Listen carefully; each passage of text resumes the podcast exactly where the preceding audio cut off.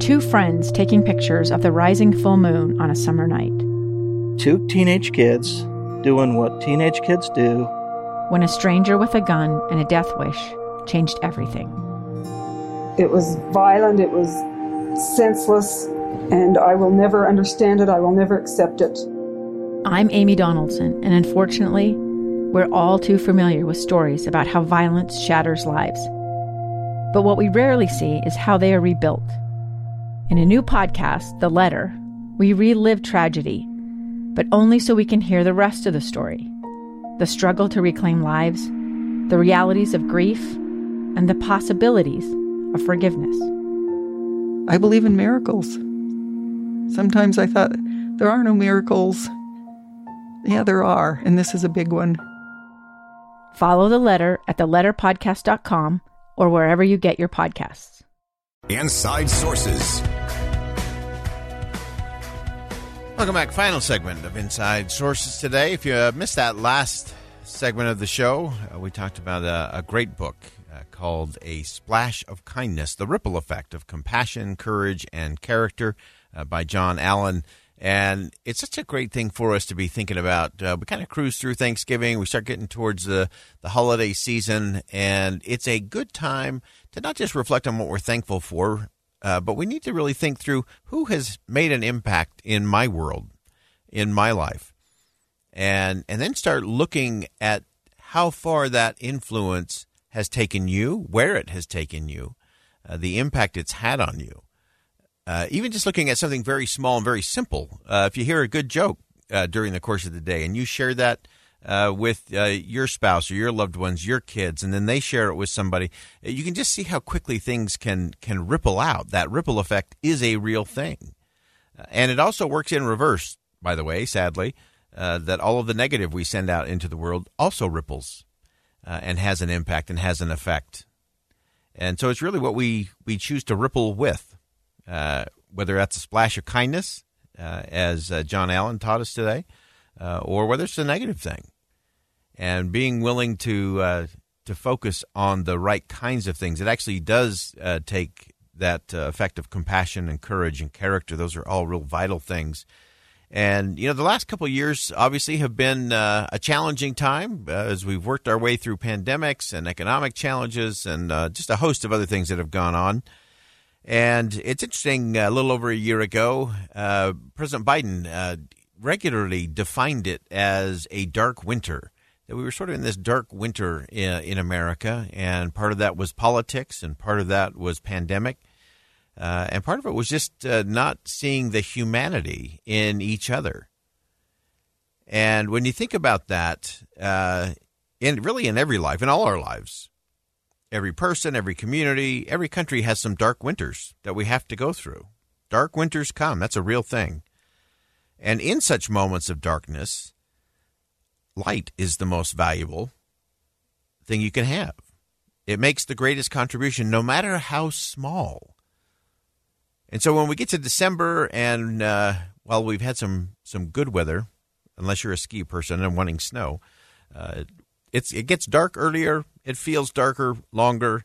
Uh, it can be bone chilling uh, in the winter, and for a lot of us, the last couple years have kind of felt that way.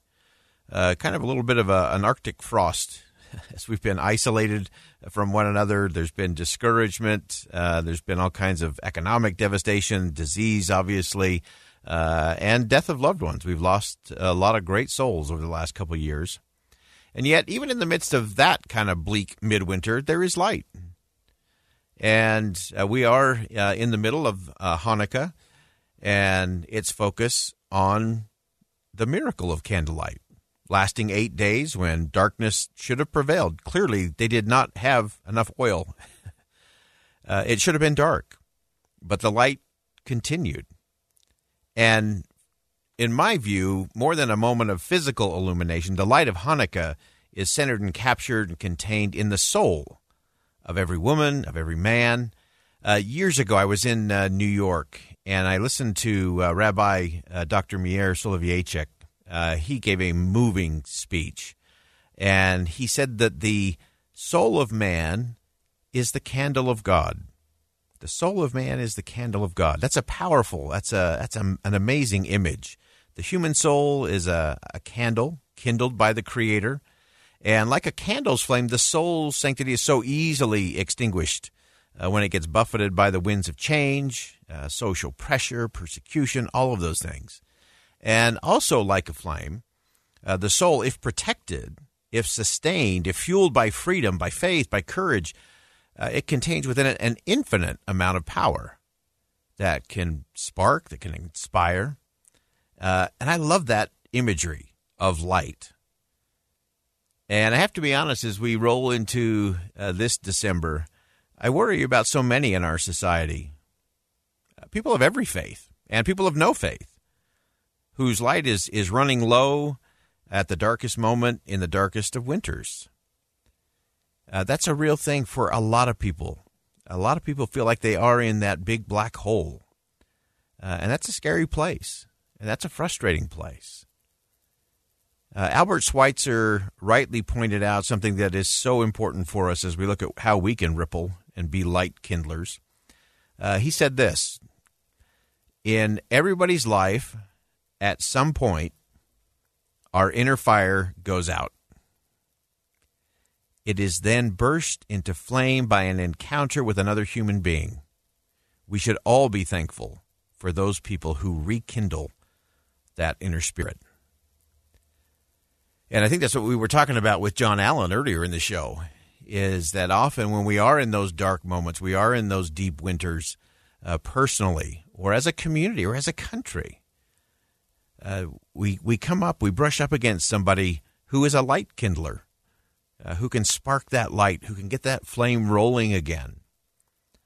And when I think over the course of my life, uh, I'm I am so grateful for people like that, those light kindlers. Uh, they're they're amazing people.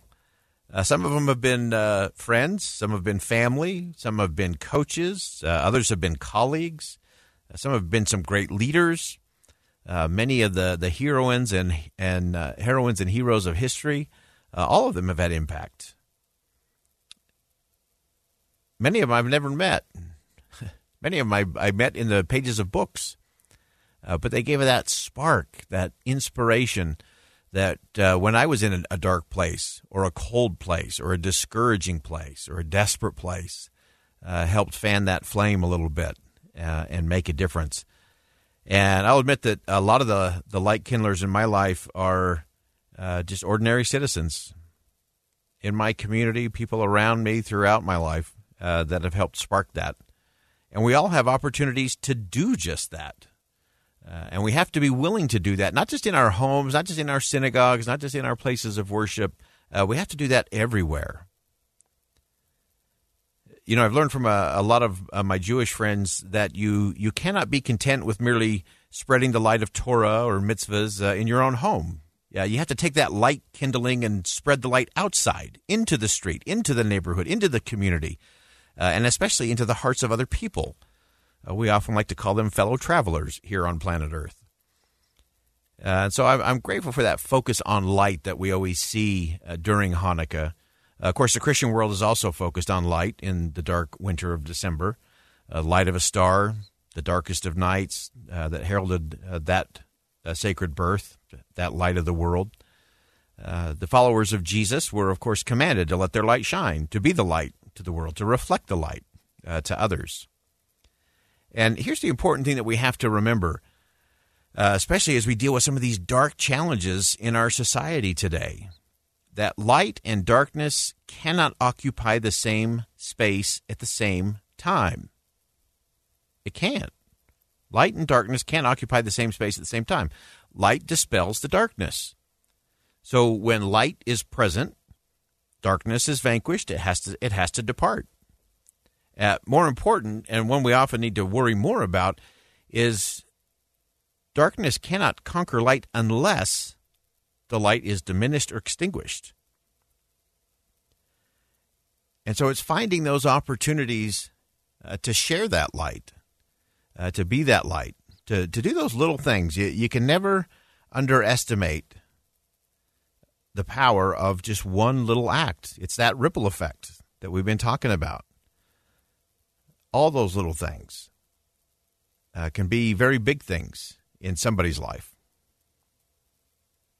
So, also really interesting, uh, rounding out uh, with Hanukkah, the, the light of the eight candles uh, over the eight days of Hanukkah, there is a unique, special, and important ninth candle, which of course is positioned in the center of the menorah. The ninth candle is called the shamash, uh, or servant candle, which I love that name. Uh, and that's what is used to kindle the light of the other candles. So that servant candle, I think, is a is a fitting kind of example for all of us. That we can be that kind of light kindler, that we can help those that are struggling, those that are hurting. We just have to look around a little bit better. And so I, I do think Albert Schweitzer got it right.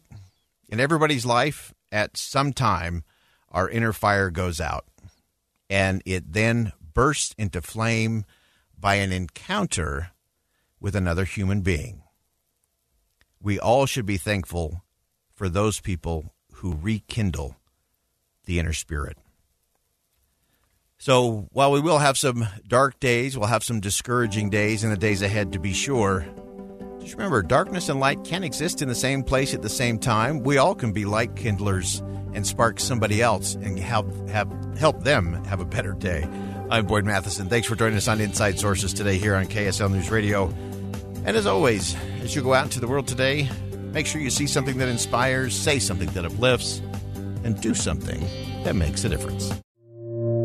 Two friends taking pictures of the rising full moon on a summer night. Two teenage kids doing what teenage kids do. When a stranger with a gun and a death wish changed everything. It was violent, it was senseless, and I will never understand it. I will never accept it. I'm Amy Donaldson, and unfortunately, we're all too familiar with stories about how violence shatters lives. But what we rarely see is how they are rebuilt. In a new podcast, The Letter, we relive tragedy, but only so we can hear the rest of the story the struggle to reclaim lives, the realities of grief, and the possibilities of forgiveness. I believe in miracles. Sometimes I thought there are no miracles. Yeah, there are, and this is a big one. Follow the letter at theletterpodcast.com or wherever you get your podcasts.